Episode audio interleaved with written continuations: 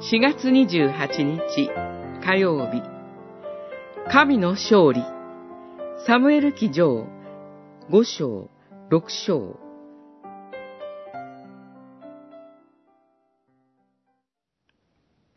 箱が移されてくると、主の御手がその町に甚だしい強行を引き起こした。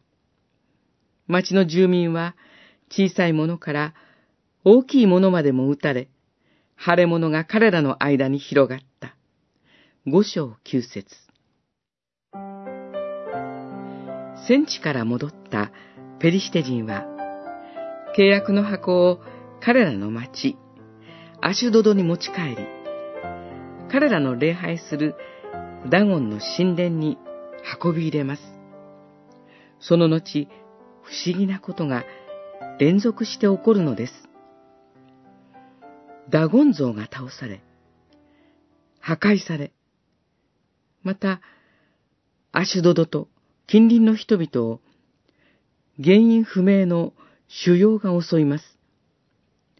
恐怖に襲われた彼らは契約の箱を別の町に移すのですが、行く先々で同じ悲劇が繰り返されます。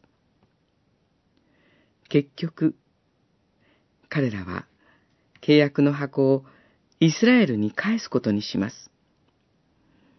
その時のペリシテには、イスラエルに対して、大しく、男らしく戦った勝利者の姿はなく、反対に死の恐怖の中で混乱する敗北者そのものでした。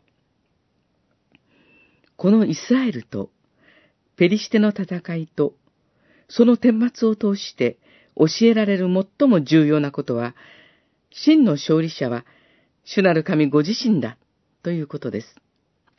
そして、これは主を信じる信仰者にとって、まさに希望そのものです。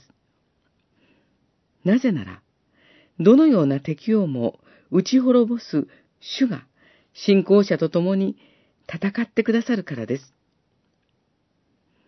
私たちの主、イエス・キリストによって、私たちに勝利を賜る神に感謝しよう。